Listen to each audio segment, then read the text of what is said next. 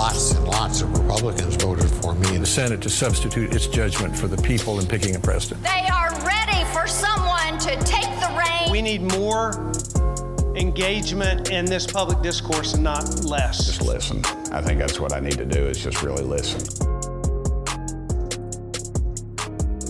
What is up, Tennessee? You are listening to TriStar Talk. I'm Jeff Patterson.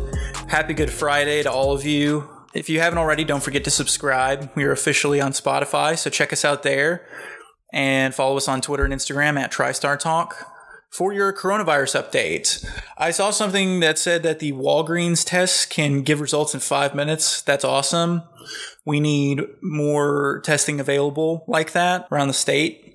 It would do a lot to help us get accurate numbers and know exactly how we need to respond to the crisis moving forward. Governor Bill Lee announced that the Department of Education has established a partnership with PBS stations across the state to offer first through eighth grade students up to 30 hours of instructional lessons a week.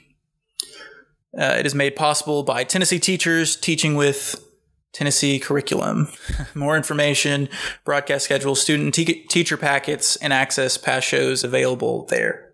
He also said Tennessee is partnering with Nextdoor to provide official real time information to Tennesseans about the state's response to COVID 19. Uh, Nextdoor, it's funny because I have gotten endless entertainment from keeping up with my Nextdoor app and the things that people post in there. It, it, it, really is helpful a lot of times. I do get awesome information from it, but then you get some really insane people just complaining about anything and everything. He also discussed the philosophical mind bending that he had to do to get on board with instituting more severe measures to combat coronavirus, like the shelter at home order. Governor Lee is a small government guy, and he had a hard time coming around to making this bold move that doctors and experts were telling him would help people because it was uh, against his beliefs. But then, as is always true in politics, he was losing, political points every day that he didn't do something drastic. And so he, he obviously had to do what was uh, politically better for him.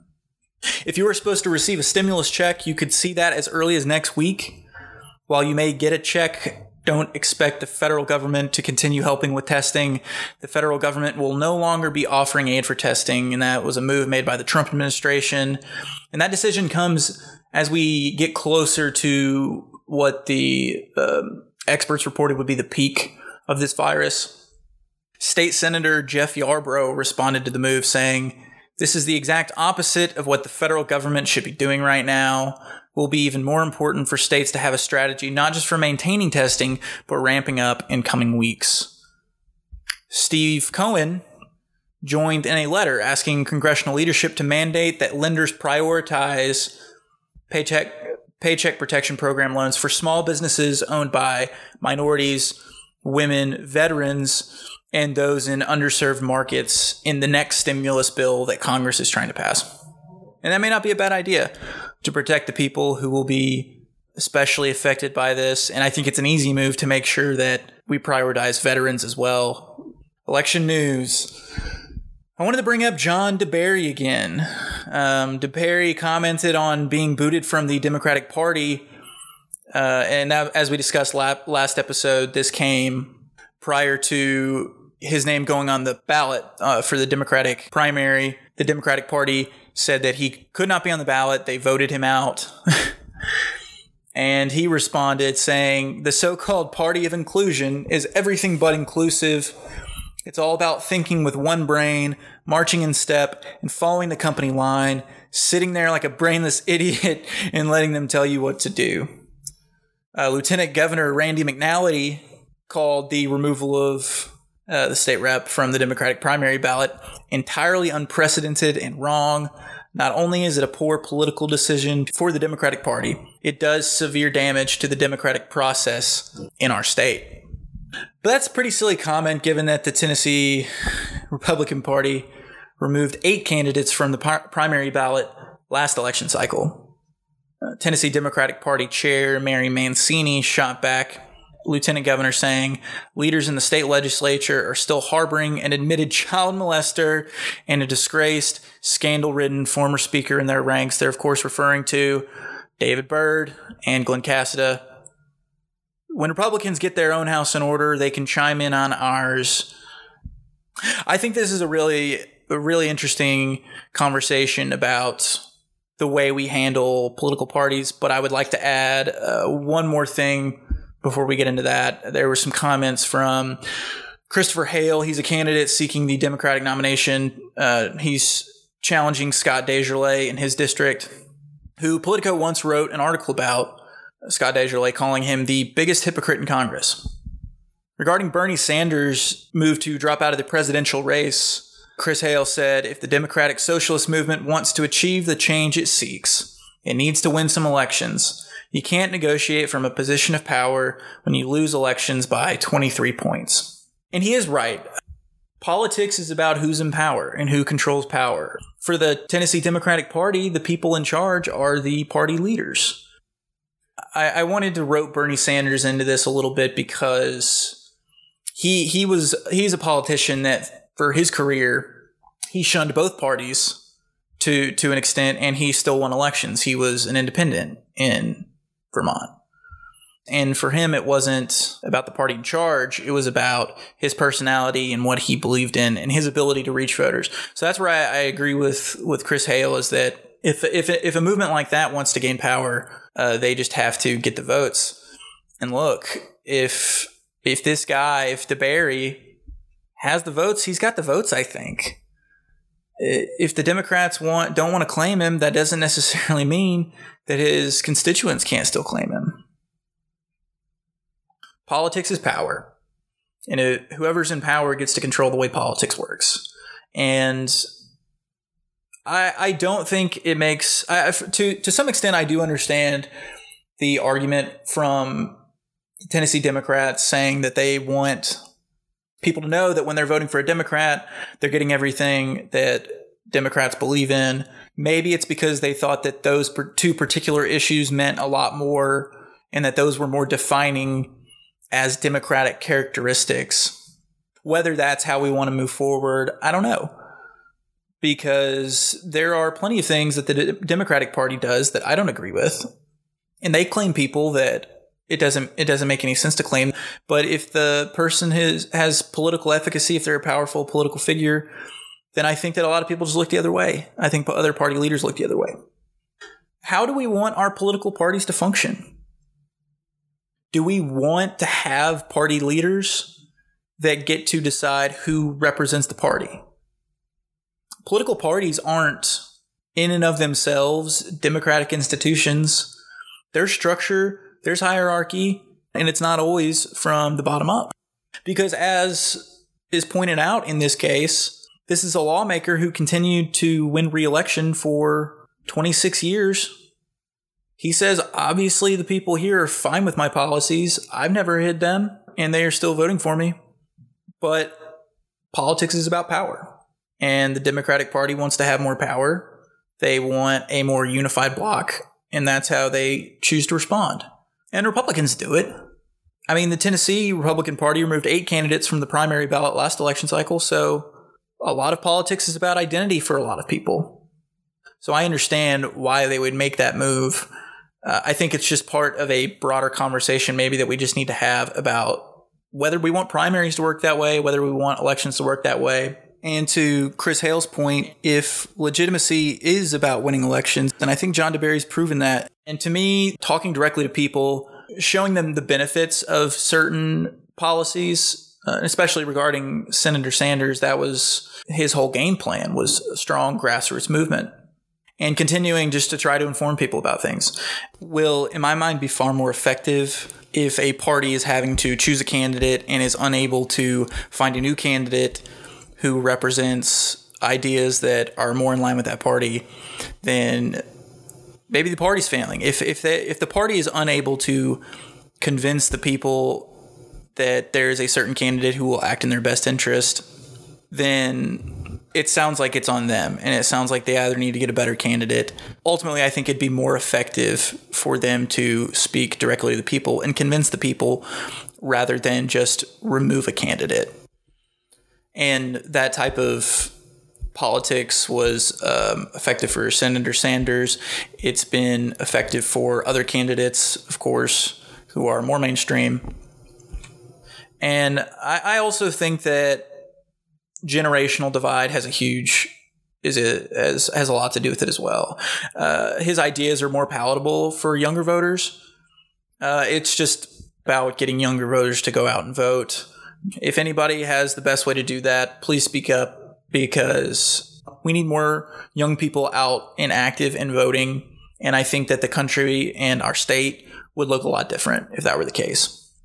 Joe Biden announced that his campaign is developing two new plans one to drop the Medicare age to 60, and the other to forgive student loans for middle and low class individuals who went to a public university. That is in addition to his other proposals, which are uh, immediately cancel a minimum of $10,000 of student debt per person, as proposed by Senator Warren in the midst of the coronavirus crisis. Those earning less than 25,000 per year will not have to make monthly payments and will accrue no interest. Those earning more than 25,000 per year will pay no more than 5% of discretionary income towards payments. And after 20 years, the remainder of federal student loans will be forgiven without any tax burden. Those who participate in public service will be eligible for an additional federal loan forgiveness, including $10,000 per year forgiveness for up to five years. And he wants to finance the plan by removing the tax cuts that were added to the CARES Act.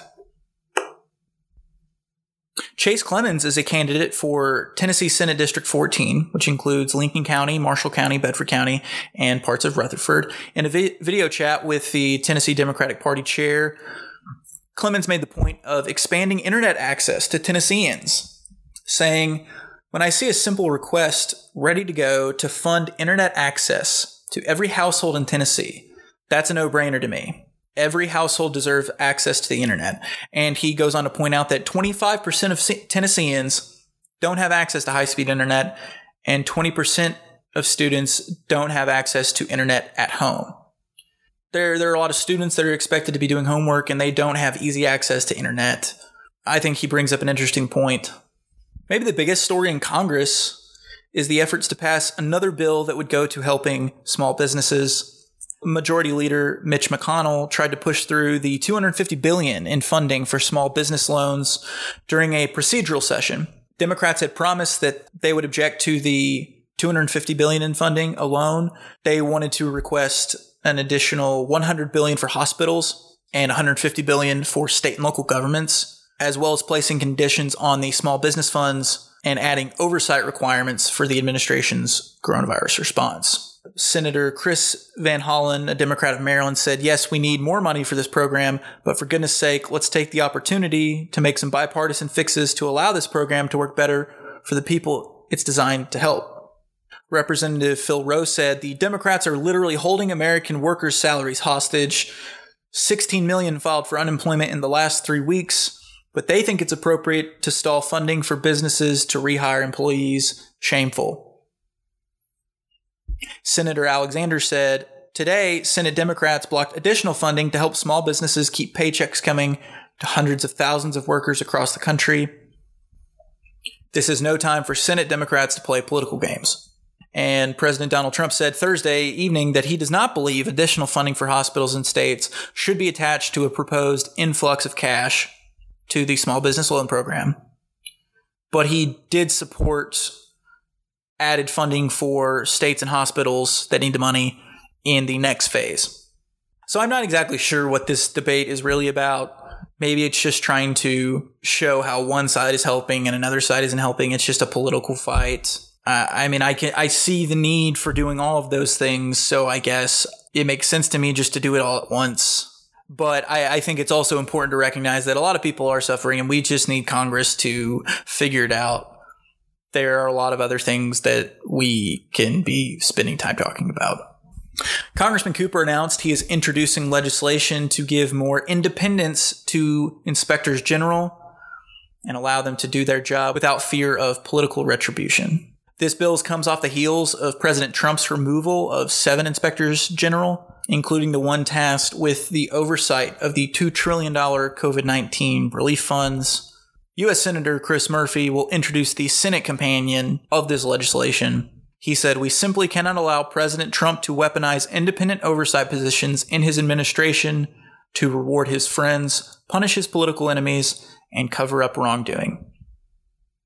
That's why I'm calling for inspectors general to be impo- appointed for seven year terms and to only allow their removal for cause. I know that there's this desire to politicize everybody and everything.